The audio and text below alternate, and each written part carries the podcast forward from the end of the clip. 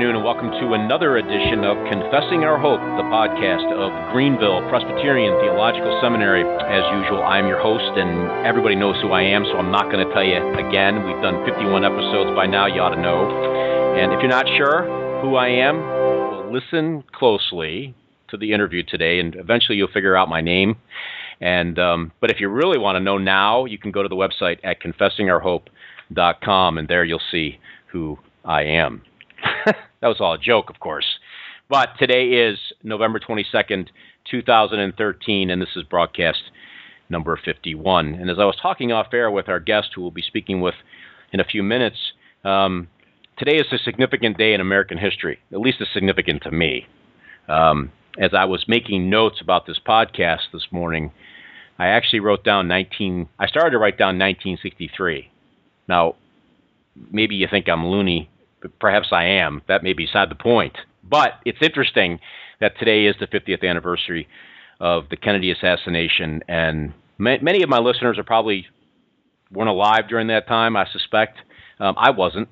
But it's been sort of an intrigue of mine for many years, and so I thought I'd mention that. It was a sad day in American history. But anyway, so we're doing this podcast, number 51, on the 50th anniversary of Kennedy's assassination. So I don't know if that means anything or not, but anyway. Today we'll be talking with Ben Coppers. He's a pastor of an RCA congregation in Lansing, Illinois. We'll be talking with him about the denomination.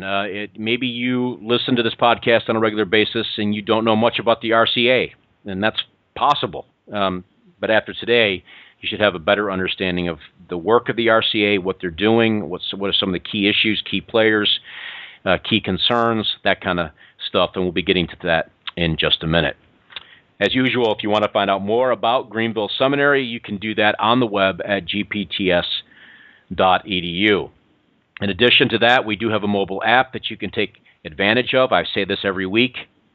But you can use the GPTS mobile app. You can get it for both your Android and iOS device.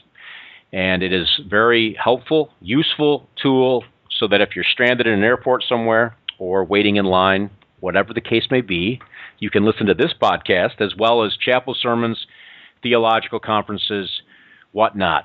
There's a bunch of information, bunch of resources packed into this mobile app. And, of course, it is free for your use. So take advantage of that. We've had quite a few people get it to date, and so if you don't have it, go ahead and get it. It's information's on the website for you to take advantage of. In addition to that, we do want you to avail yourself of the recent segment that we've been doing, the special segments that we've been running monthly with Dr. Piper, the president of the seminary. We call it Faith in Practice. It's an opportunity for you, the listener, to send your questions to us, and you run the program. You send your theological question, your practical question, whatever it may be, to us, and we will read your question on the air, and Dr. Joseph Piper will answer it for you live and in color, as it were. And if you do get your question read on the air, I will send you a free copy of a book of your choice that is listed on the website. So take advantage of that. Again, that information is on the confessingourhope.com website for your use. Now, as I mentioned, we'll be speaking with Pastor Ben Coppers today about the RCA, its beginnings. What does it even stand for? You might be thinking, well, RCA, that's a TV company, isn't it? Well, no, it is, but that's not what we're going to be talking about in today's discussion. So, Pastor Coppers, it's good to have you on.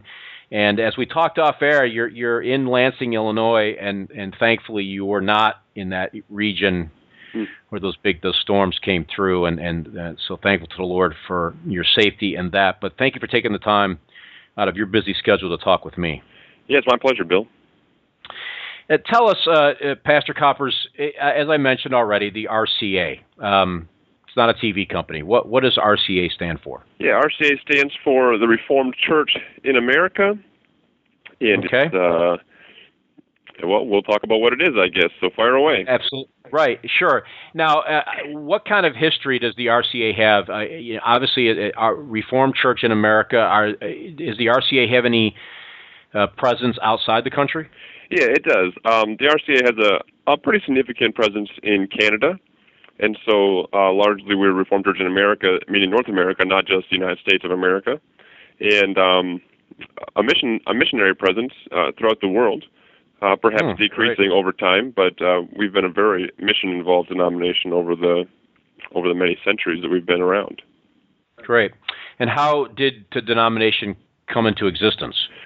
Yeah, well, it's a rather unique beginning in a way. As you may or may not recall from history, New York was actually originally settled by Dutch settlers and led by a guy named Peter Stuyvesant. Well, these Dutch settlers brought with them their Dutch Reformed faith, and so although they weren't leaving for the for America for religious reasons, yet they still brought their faith with them and formed a church. And so in 1628, Dutch merchants, about 50 of them, gathered together in what would one day be New York City and celebrated a worship service and the Sacrament of the Lord's Supper. And so, well, for almost 400 years now, the RCA has been worshiping continuously on the continent of North America.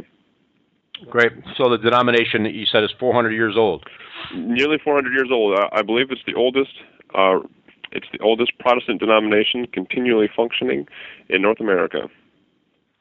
Yeah, I was going to say. I was thinking myself when you mentioned that. I thought, I used to think the ARP, the Associate Reformed Presbyterian Church, was the oldest. But boy, that's not even close. Yeah, it's 400 years. That's 10 generations of people. That's right. If you take 40 years, right, as a generation, that's quite a long time. Now, Dutch Reformed background, is that how does that play into some of its theological distinctives? Confession of faith. It very much plays in confessionally, primarily. Your listeners will be familiar with the Westminster Confession of Faith and the Westminster Catechisms. But the Dutch Reformed tradition uses different confessions, very similar, but we use the Heidelberg Catechism and the Belgic Confession and the Canons of Dort as our confessional standards.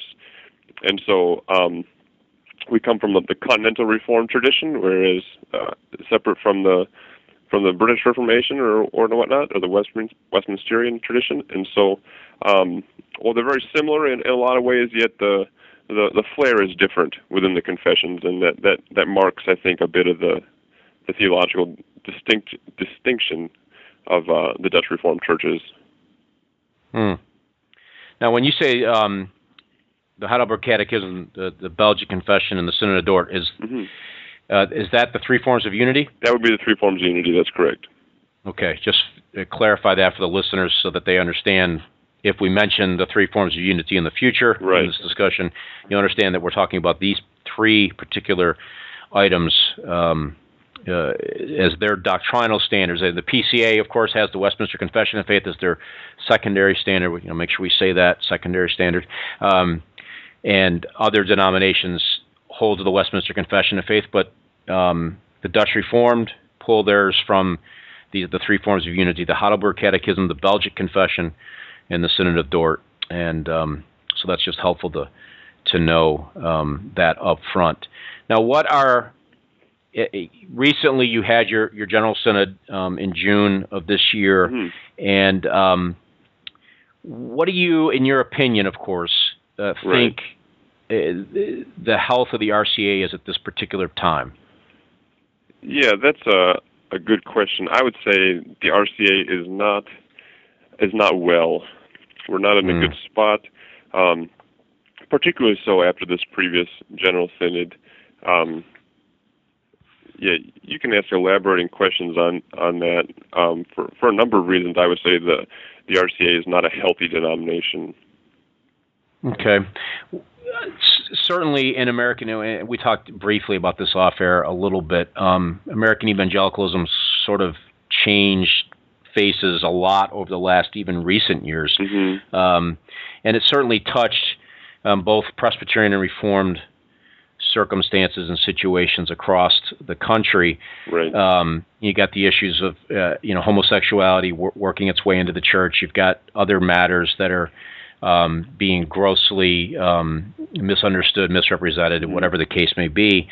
What are some of those theological concerns that you of course, now, just so people understand, when I ask these kinds of questions, these are your opinions. These are not like de facto statements of the denomination. Absolutely. Right. But your impressions of what you see going on What are some of those theological concerns? Perhaps we'll maybe start with those and then maybe move to some methodological issues as well. Sure. Well, we can start. I guess there's really a root cause of my concerns, and the root cause of my concerns is biblical authority.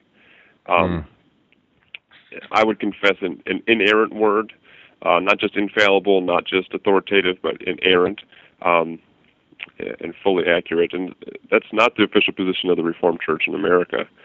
And so what you end up having is very different understandings of what biblical authority means, very different hermeneutics as to how to understand what Scripture teaches on issues like justice, on issues like human sexuality, on issues like gender and biblical manhood and womanhood. And so those three issues, I think, would become the theological concerns that most, I would say, evangelicals or conservative evangelicals in the Reformed Church would have. And those issues surface in a number of ways. The issue of justice surfaced recently with the introduction of the Belhar Confession as a fourth standard or a fourth confession of the Reformed Church. The Belhar Confession was a document written in South Africa to deal with apartheid, very helpful in a lot of ways, and yet makes some statements that that leave us wondering if we can really use it as a confession, speaking of all separation as being sinful.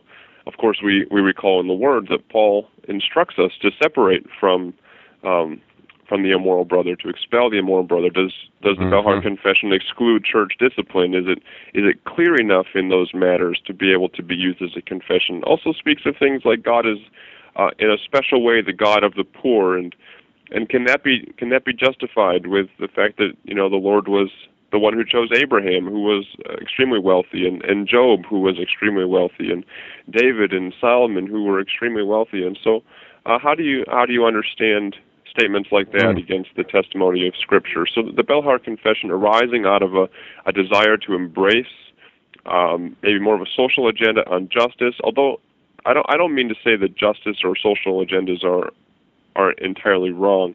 It depends on how you interpret them. The Belhar Confession arose largely out of the left wing of the RCA and then was formally adopted as a fourth confession in the Church. And then before you leave that point, let me ask a question, because as I was preparing for this discussion today, I was on the website and I noticed that under your doctrinal standards, it's funny how seminary students tend to gravitate towards these things, right? As soon as you get on the website, like, what's your doctrinal position, right? And I'm clicking away trying to figure it out. And, you know, I recognized the three forms of unity right away. And then I saw this, how did you pronounce it? The Belhar Confession, yep. Yeah, and I saw that and I thought, what is it? I've never heard of that. I've been Reformed since 1995. I've never heard of anything like that in my life. I thought this is going to be interesting, and then you brought it up, and I'm glad you did. How does that then relate to the three forms of unity? Is there any conflict between them, or is it a separate thing altogether?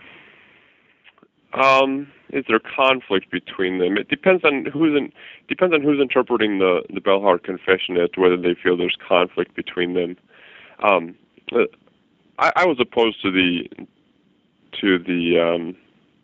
adoption of the Belhar Confession as a standard in the Reformed Church in America. I wasn't opposed to it because I disagree with its heart. I think that the heart of it is right, especially dealing with apartheid in South Africa, where the separation of people, specifically the separation of Christian brothers, based on race, of course that should be rejected.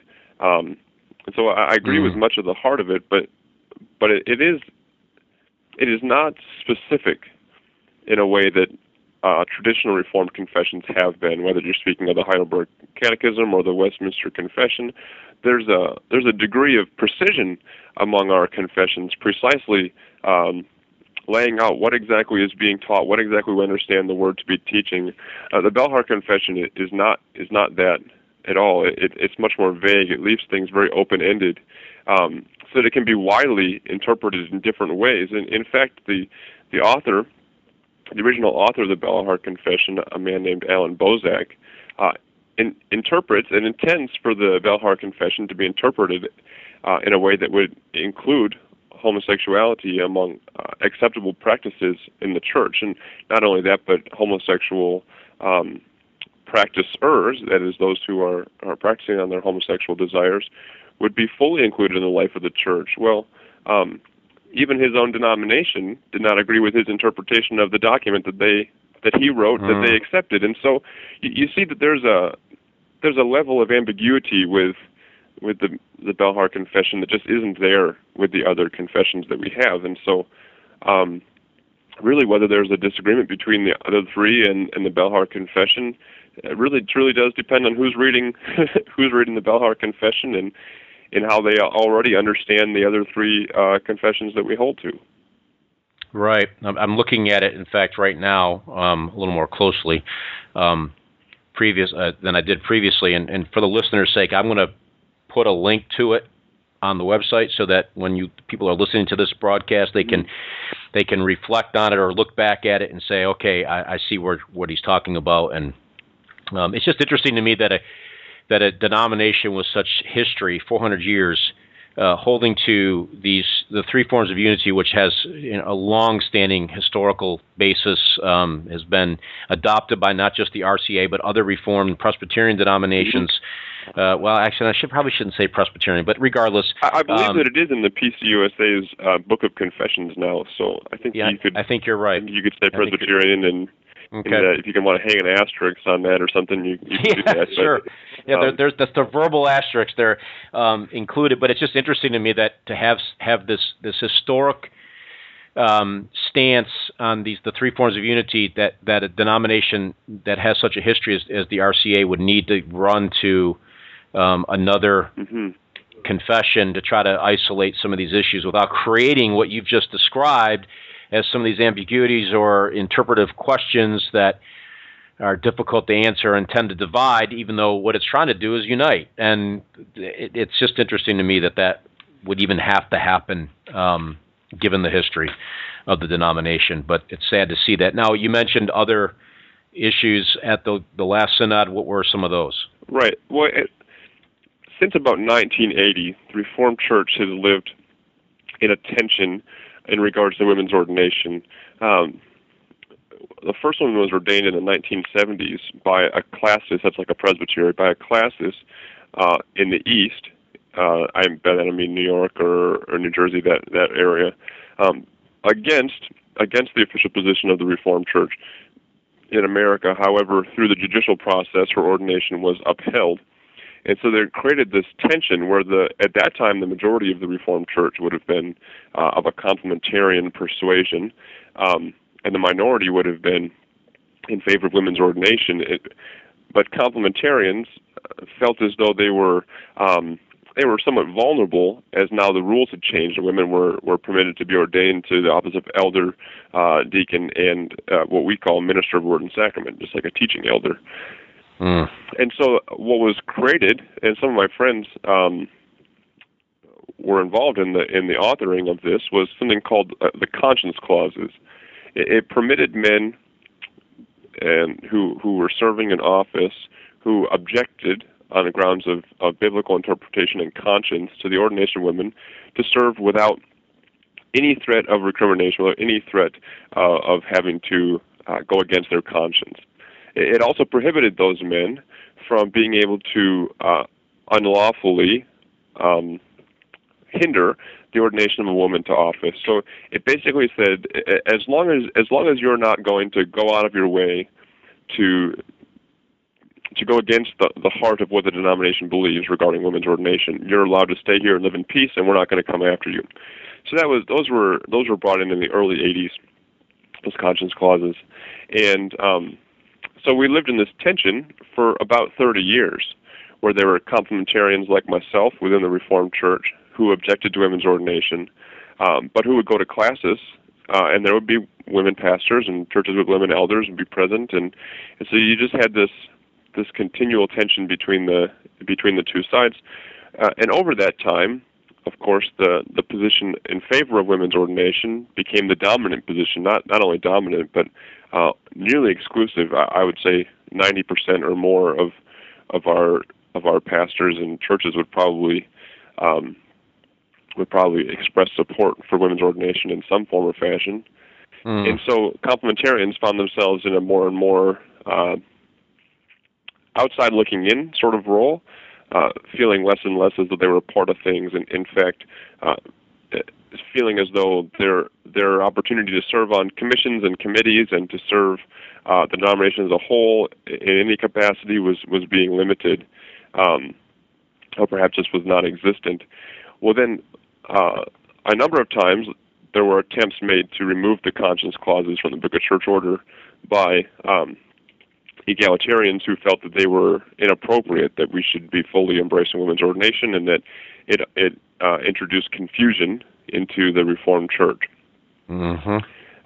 Finally, at this last Synod in 2013, they were successful in constitutionally removing the conscience clauses, which have offered protection for men like myself for quite some time. Now, the issue involved in the removal of the conscience clauses is not that I'm afraid of getting brought up on discipline any time now immediately, but the issue really has to do with ordination of those who have not yet been ordained to the office of minister of word and sacrament. To be ordained in the RCA, you have to receive what's called a certificate of fitness for ministry from one of our two official seminaries, which are both, I guess I would say, militantly egalitarian, or the another certification agency which works outside of those seminaries, but the board of which is composed usually the majority of the board is ordained women, and those who are not ordained women are themselves of egalitarian persuasion, oftentimes composing or comprised of professors from the other two seminaries. So without the constitutional protection of the conscience clauses, it really leaves complementarians in a vulnerable position, and you're seeing many of those men who would have come into the RCA opting not to even begin the ordination track now because it's very uncertain if they'll be able to be ordained. Yeah, that is. I don't want to use the word unfortunate because that's not strong enough. It's just sad to see those kinds of things happening. Now, when you say that this was approved in this last General Synod, I mean, in the PCA, which is where I'm a ruling elder, when General Assembly makes a determination to change the Constitution, it's got to go through all the presbyteries, right. It's got to get 2/3 of the presbyteries before it becomes ratified. Is that something that still has to happen? That's the same process that happens. And so the 2012 General Synod voted to propose that change to the classes. The vote went to the classes. It needed to get 2/3 of the classes. It got exactly 2/3 of the classes. And then, so that means that, you know, there wasn't a huge degree of consensus. 2/3 is not all that much, and I can explain why it's even less impressive than it sounds. Yes, do that. Well, the RCA is composed of about 45 classes. And so a lot of those classes are historically drawn geographic regions. And so early on in the RCA's history, there were no cars, no automobiles of any kind. And so within the city of New York, within the greater New York region, you may have 3, 4, 5, 6 different classes. And those classes may have anywhere from 600 to 1,500 members total in a classes. And so relatively small amounts of people per classes, whereas you come out west here to the Midwest a little bit, the classes I'm a member of, which is Illiana, Florida classes, has almost 10,000 members in the classes. And the classes of Zealand, which is a very conservative classes, has over 10,000 members in it. But when the classes votes are counted, Illiana, Florida, and Zealand each get one vote. And right. A number of classes who, if you can add up 8 different classes out east, combine all their members, and they still have fewer members than Zealand classes does. So all those eastern classes voted for the removal of the conscience clause, whereas Zealand and Illiana voted against it.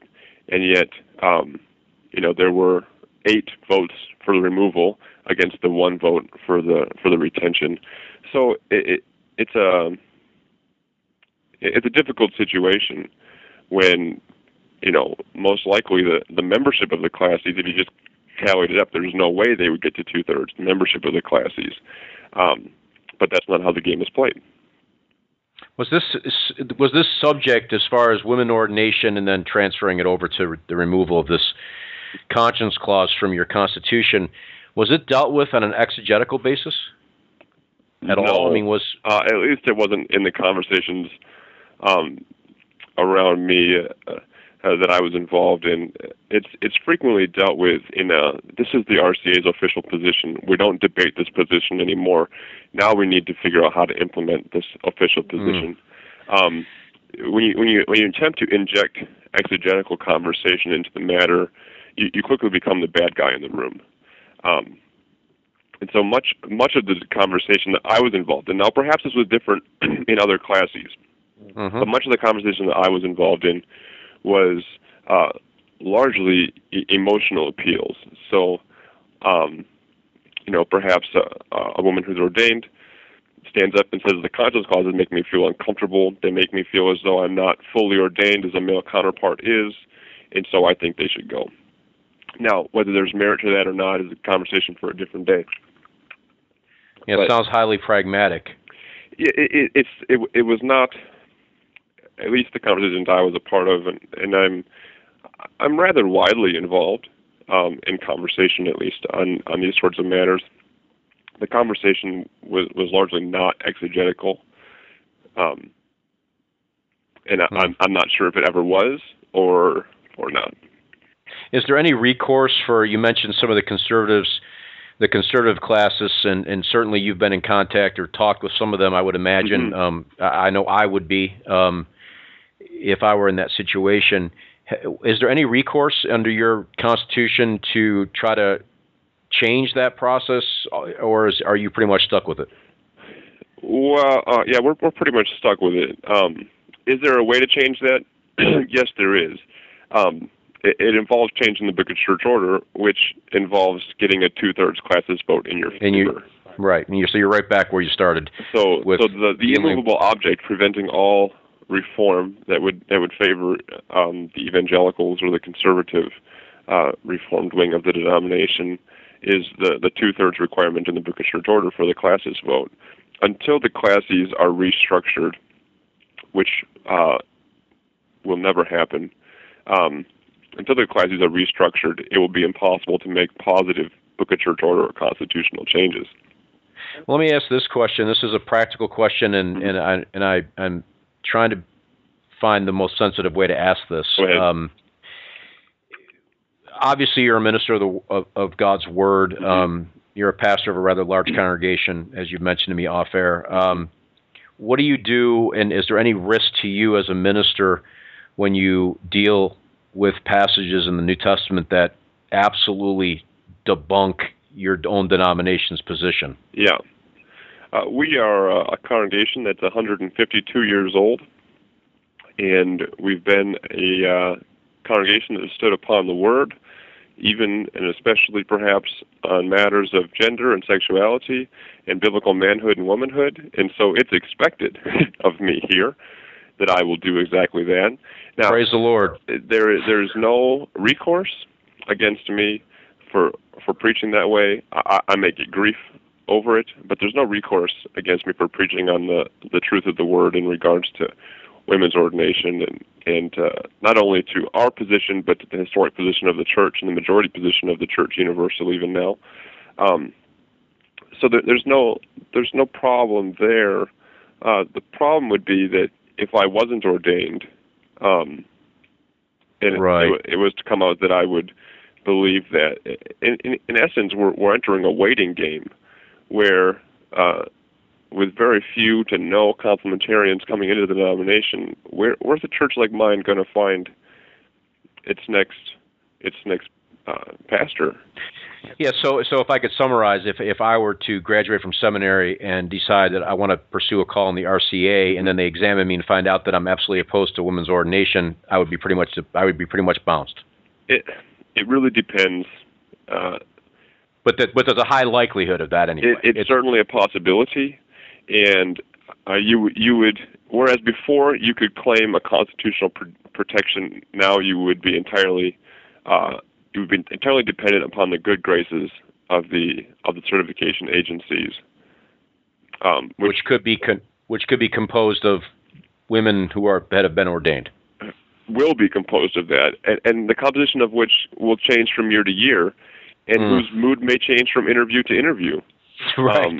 And so sounds like a vicious cycle. You know, you invest thousands of dollars and lots of time in taking courses and entering this program, wow. And now your hope of coming out is no longer a constitutionally protected hope. Your hope of coming out is based upon the good graces of those who have very strong disagreements with your position, and that makes you very vulnerable. Yes, and as I listen to you talk, I can hear in your just in the way you're expressing it, the weight of it. I'm listening to it. I'm not in the RCA, and I feel bad for you, given that situation. It's just got to be very difficult.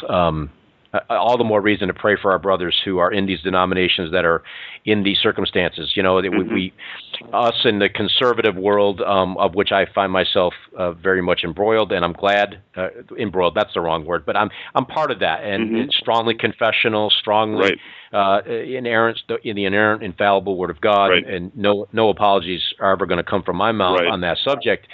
But, you know, it's easy for us on this side to look across the pond, as it were, and say, well, what's keeping you there? That's a very good question. And forget that there are men such as yourself, and as you've indicated, other men in other congregations that are trying to labor where they find themselves and trying to deal with these matters in a God-honoring manner. Mm-hmm. And the reminder, I think, for all of us, listeners included, is that we need to be actively praying for men in these circumstances. Mm-hmm. You know, I'm in the PCA. We've got our issues, but we don't have that issue. No, you don't. And having been I attended a PCA church for a couple of years in Jackson when I went to RTS, and you know, it was very much a breath of fresh air. But I got the question very often while I was there: why are you going to the RCA? Why are you going there? What would draw you there?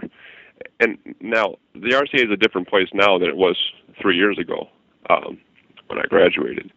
And with the removal of the conscience clause and things like that, make it a very different environment. But, you know, there are good and faithful churches who've been in the RCA for a long time and who need good leadership. And there comes a point at which your conscience doesn't allow you to serve within a certain denomination anymore, and when that point comes, then you don't come into the RCA, or you leave the RCA if that point comes.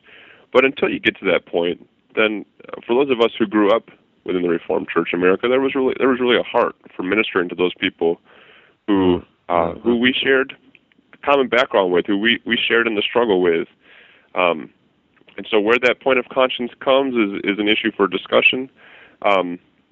But that was really the reason. That was really the reason for embarking back into the RCA, because there are good, God-fearing, Bible-believing churches that need solid preaching of the Word. Right. Did you grow up in an RCA context? It's the only denomination I've ever been a member of. It's the only place I've ever been able to call home, as far as a denomination goes. My grandfather is a retired RCA minister. My great-grandfather was an RCA minister and church planner. And so I'm Dutch through and through, both sides.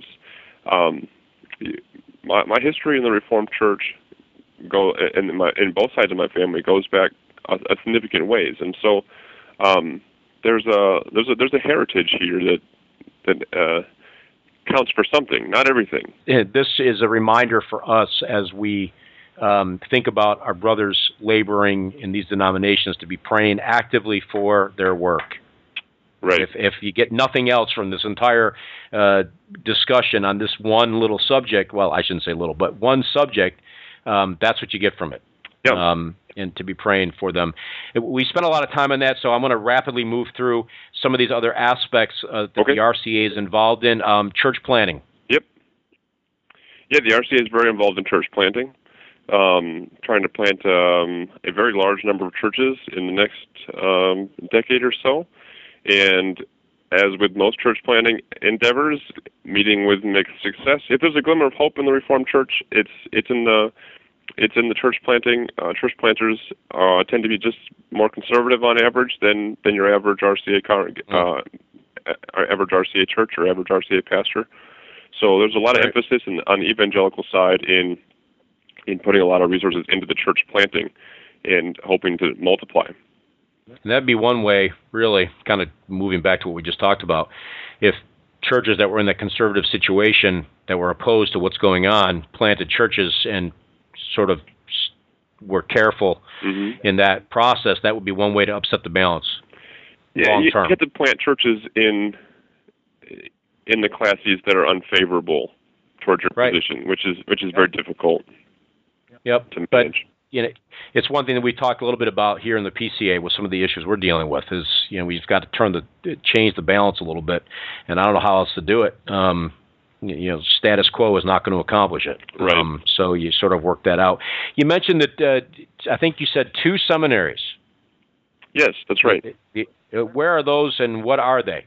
Yeah, we have Western Theological Seminary, which is located in Holland, Michigan, and New Brunswick Theological Seminary, which is located in New Brunswick, New Jersey. I believe it's actually on the campus of Rutgers University. New Brunswick Seminary is, and I'm sure they wouldn't even be upset to hear me describe them this way. They're a liberal seminary, very progressive seminary. Their previous president was actually tried in 2005 at General Synod because he performed a wedding for his daughter and her partner. And so a very robustly pro-homosexual ordination bent at New Brunswick Seminary, but largely irrelevant outside of the eastern portion of the RCA.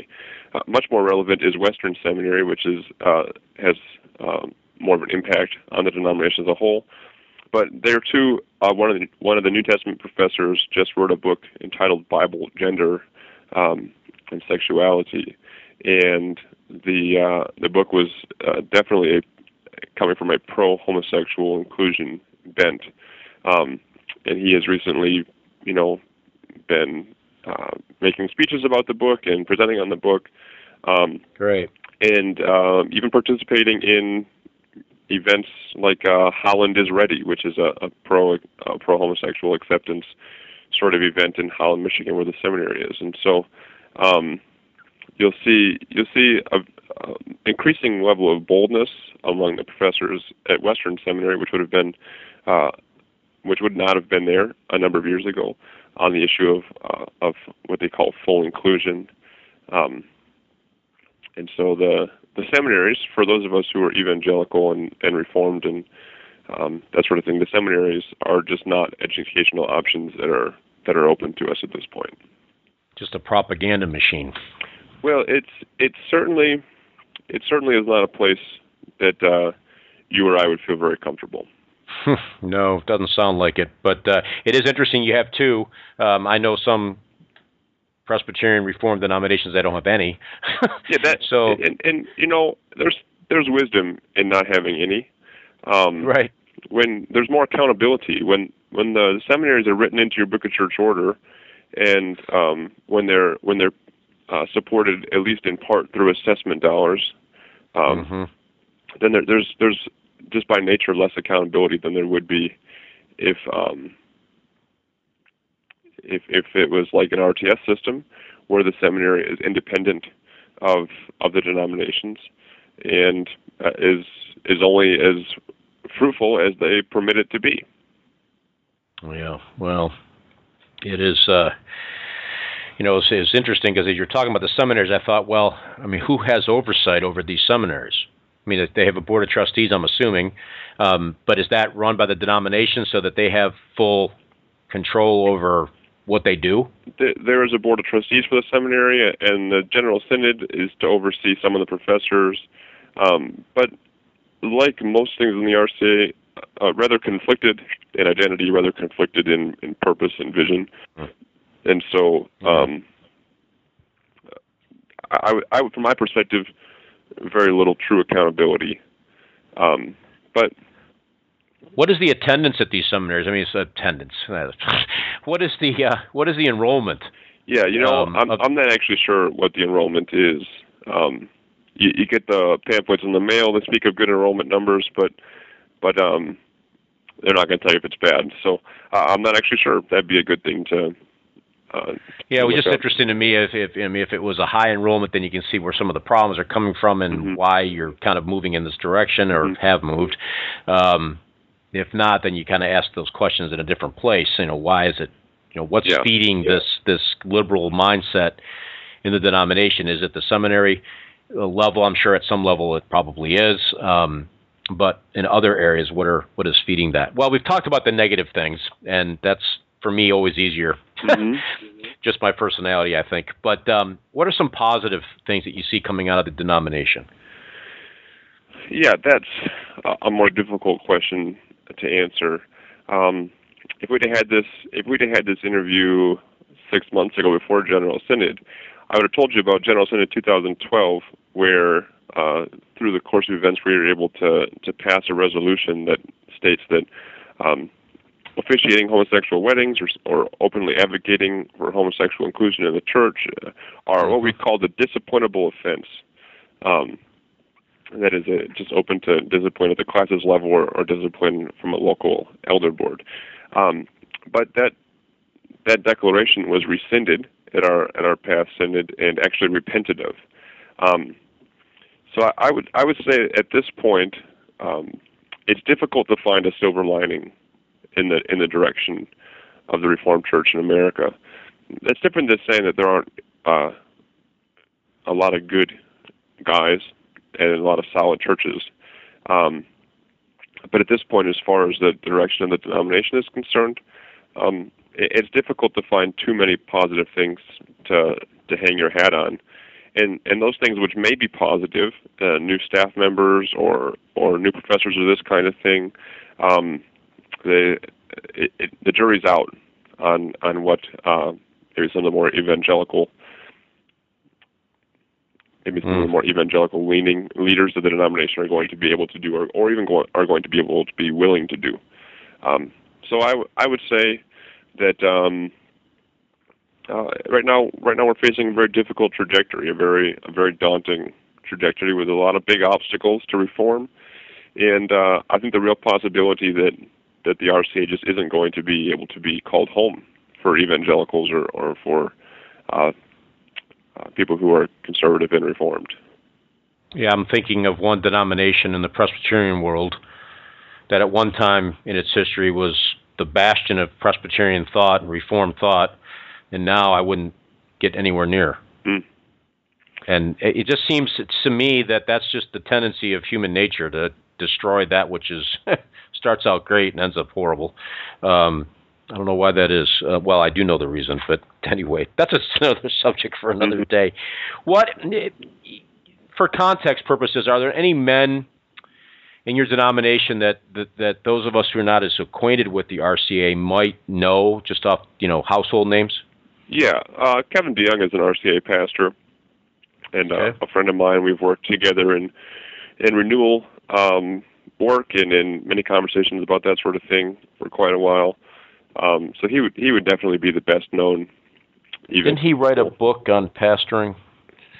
Kevin DeYoung has written a number of books on pastoring. Yeah, okay. Well, so I bet you I definitely probably was right about that then. Mm-hmm. I want to say I've read one of his books, and I'm actually trying to put my hand on it as we're talking, in my home library, which is not as well. Anyway, I can't remember the name of it. Maybe you know. Well, I'm trying to think of what maybe you're talking about. He wrote a book on the Heidelberg Catechism, which I highly recommend, called "The Good News We Almost Forgot," and it's a survey of the Heidelberg Catechism, and I thought just a fantastic introduction to one of the very, I would say, the crown jewel of the Reformed confessional documents, and. Mm-hmm.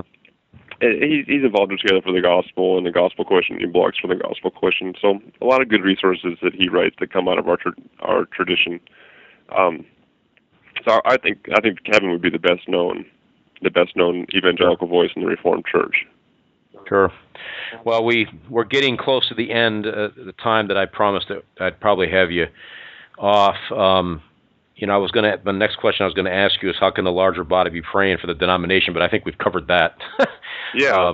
Well, I would add also that there be prayer for those of us like myself who are increasingly finding ourselves at odds with the direction of the Reformed Church, that we'd have wisdom to know what the Lord is calling us to do, where He's calling us to be, and where He's calling us to go. Yeah, and it's not just you. It's not just the ministers, and this is a point that I think a lot of people forget. You know, when you're talking, ask the question, you know, what's keeping you in the RCA, or what's keeping you in wherever you may be. Especially as a minister, it seems to me that you're not just answering the question for yourself, but you're also talking about the hundreds of people or thousands of people, as the case may be, that you're also thinking about as well, your congregations and those men and women, those families that have been charged to you to minister to. You're really answering the question not just individually but also corporately, and there's a lot to think about there. Yep, that's right. As you indicated, you know, it's not just those people, but it's also the history and all the family relations and those kinds of aspects that are just sort of feed that mix and. Makes it all the more difficult, I think, at some level. Certainly. And, you know, ministering in a context where what you're preaching from the pulpit on Sunday morning is different than what people may be reading on the denomination's website, and introduces confusion, introduces a degree of consternation, I think, into the people's thoughts and hearts. And so all those things add extra hurdles and extra challenges that our brothers and sisters in the PCA or the OPC or the ARP or wherever may not necessarily be facing, at least not to the same degree. No, there's no question. I mean, I'm in the, as you've heard me say already, I'm in the PCA. We've got our problems. I mean, I'm fond of mentioning them, but you know, but not like this. Yeah. And you know, you just tend to forget about our brothers who are laboring in places that are far worse situations than we find ourselves, and we bemoan what we see going on in our own denomination, and rightly so. But then we look across and we see, and we say, wow, man, we're not even close to that kind of a problem, at least not yet. I mean, I could see it happening. I hope it doesn't, but I could see it happening. And, you know, how would we react to that? And those of us who want to stand on the authority of Scripture and preach it faithfully and not waver from these kinds of what I call slippery slope type issues, it just to me, again, it just brings me back to the reality that we have brothers who are laboring in very difficult circumstances, and we need to be praying for those churches. We need to be praying for those elders, well, and so forth, because it is difficult, regardless of what people might think and say. And you mentioned the trajectory already. I was going to talk about, you know, what do you see happening in the future? Mm-hmm. But I think, you know, without beating a dead horse, you know, make it worse than it already is situation. But where do you see 10 years down the road, if you had to predict? 10 years down the road, if I had to predict, I predict a significantly smaller Reformed Church in America, significantly more liberal Reformed Church in America, and an increasingly broke Reformed Church in America that is largely devoid of major evangelical voices, and particularly of conservative evangelical voices. I think a lot of the moves the RCA has made in the last few years have been to homogenize and to intentionally shrink the church. And I think that when a number of the larger, more evangelical churches begin to see the writing on the wall, I think the Reformed Church in America could very well find itself in its final years if things don't change. I could be totally wrong, but my crystal ball, if you want to put it that way, says the RCA would be smaller, more liberal, and significantly less relevant, shall we say, in the scope of the American church 10 years from now. Well, it's sad to hear that, and I'll confess openly, when I was thinking about this discussion today, I wasn't expecting to hear any of this. I admit that. And so I'm a little taken aback by, you know, where do I take the conversation and what do I even talk about? Yeah, sure. It just sounds, I mean, I can hear it in your tone of voice and understandably, especially as one who grew up in that denomination, you obviously have close relations there, close history. And it's just hard. It's hard to see. In some sense, maybe I'm, unless my guess is way off, in some sense, it's like seeing a family member who just decides to just go and leave the family and do what they want and sort of depart from everything that they've ever known. In some sense, that's what it's like for you, because that's all you've known. It's your whole life. Yeah, it's personal in a way that it wouldn't be if there wasn't so much history there. And having family members in the Reformed Church who would disagree with me on some of these issues. Really there's a sense of hurt that goes deeper than maybe it would in other situations. The RCA is a small denomination as well. 140,000 members or so. And so there's a way in which you see the same people pop up here and here and here, and you really begin to know who's who and who fits where. Lots of relationships, and I've only been ordained for 3 years. Been involved in the RCA for a little bit longer than that, as far as meeting with people and going to synods, sure, sort of thing. But there's a sense of relational loss involved in a lot of this as well, and so that does add to the certainly add to the mix, and there's a sense of hurt. But there's also a degree to which, as a minister of the Word, you make your decisions based on what's best for Christ's Church and what is going to allow for the gospel to be most faithfully and powerfully proclaimed, not only now but for years to come. And so, those are a lot of the conversations and decisions that many of us are facing now. Yeah. Well, it's a great reminder too, as what you just said is that this is Christ's Church. Left to ourselves, we would be a mess. We already are a mess, and we'd be much more of a mess than we already are. That's right. And thankfully, He is sovereign, and He is running His church. It is His. He is the king and head of it, and I'm just thankful to be a part of it in some small measure, and to try to be faithful wherever I may find myself, as you are trying to be faithful there in Illinois. And my wife was born in Illinois, just as an aside, so it must be a great state because. Well, actually, I live in Indiana because the taxes are a lot cheaper, so Illinois is not that great. Okay, well, there you go. Wrong again. But anyway, well, Illinois is still a good state, if only because of the fact that my wife was born there. Go. Fine. There you go. That much I know I'm right there about, you go. If that even makes any sense at all. Well, Pastor Coppers, it's been great, to talk with you. Not great to hear the report. Mm-hmm.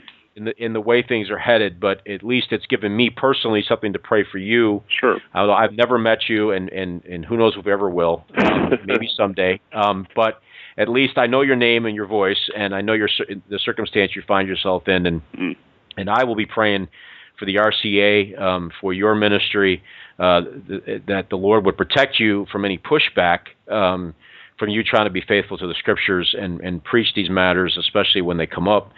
And that you would persevere. And I know it's difficult when you feel like everything's against you. You feel like you're the odd man out. But I will be praying for that. And I encourage the listeners to be praying for these denominations, not just the RCA, but definitely them that find themselves in these circumstances. There's more people in those circumstances than people realize. And pray that the Lord would keep them faithful to these things and not give in to what is Satan often uses with men that minister the Word, that the pressure of their peers can be huge. And so you pray that God would protect them from that, because as I mentioned just recently in a sermon I was preaching, men don't stay in the pulpit week after week to entertain people. They're standing there as the mouthpiece of God preaching His Word, and it's not always popular. And so you pray for these men, especially in unfriendly circumstances, because that's what this is. And you pray that God would cause them to persevere and work and be effective and minister where they are. And it sounds like your congregation is really flourishing, and thankful to the Lord for that as well. Any further comments? No, I just want to thank you for having me on today, and I hope you don't get any pushback from your discussion with me. No, it'll be fine. Nothing I said here I wouldn't be able to say somewhere else, and haven't at some point in time said somewhere else publicly. So, right. There's no secret. There's a lot of tension with the Reformed Church, and we just touched on it today a little bit. Yeah, well, yeah, I don't know how much more I would want to touch on, because I'm already depressed in some sense. Imagine living it. Yeah, and see, that's just it. I mean, we tend to get we live in very small worlds, and so, you know, we kind of get wrapped around, I get wrapped around my PCA world, and I forget that there's other things going on out there, that people have it much worse than I think I have it, or you know, in those kinds of circumstances. It was so easy just to get closed-minded about that and not realize that there are men who are trying to faithfully labor in circumstances that are extremely hostile. Yeah, you know, the PCA looks like some pretty green pastures to me. I'll admit that. See, and I like the way you put that. And so that's a good reminder for us in the PCA. They're always crying about what's going on. Hey, it's not pleasant at times, but we're not there yet. But it's a reminder to us that that's where we will be if we're not faithful now to do what we're supposed to do. And it doesn't take long. You know, what is it? Rome wasn't built in a day, but it only takes a day to destroy it. You know, and that's what happens. And so pray for Christ Church, pray for the RCA, and pray that the men of God that have been called to minister in these circumstances would be faithful and not succumb to the pressure, because, hey, look, they got families to feed.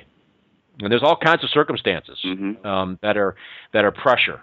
They're pressure cooker circumstances. And so we as Christ Church just need to be praying for these men, and pray for this man who is laboring in Illinois but lives in Indiana. Pray for him as he endeavors to be faithful to God's word.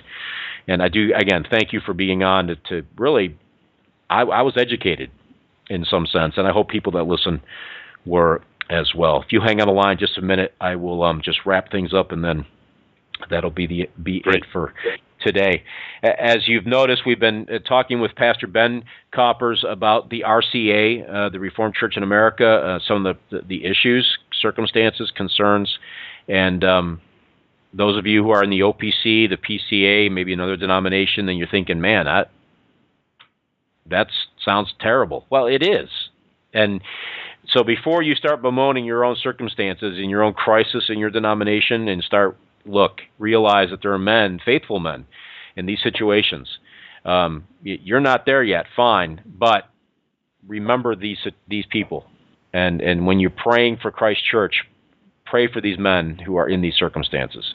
If you get nothing else from this discussion today, you ought to have got that by now, because I think I've said it about 10 times. So just be mindful of that circumstance. Coming up on the broadcast, I will be talking with, who am I going to be talking with? I actually don't even know. Oh, wait a minute. I do know. I'll be talking with Amy Bird. She is the author of the book, Housewife Theologian.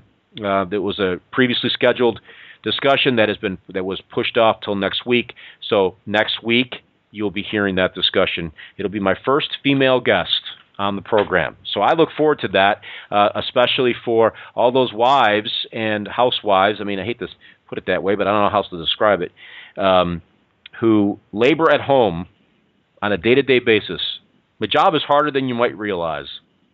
You know, when I was a young husband and father, I used to think, well, it'd be great to just sit around the house all day. Boy, was I ignorant.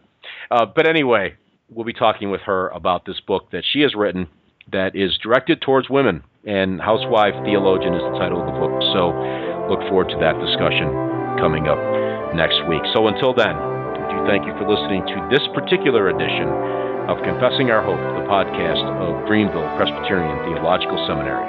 And God bless.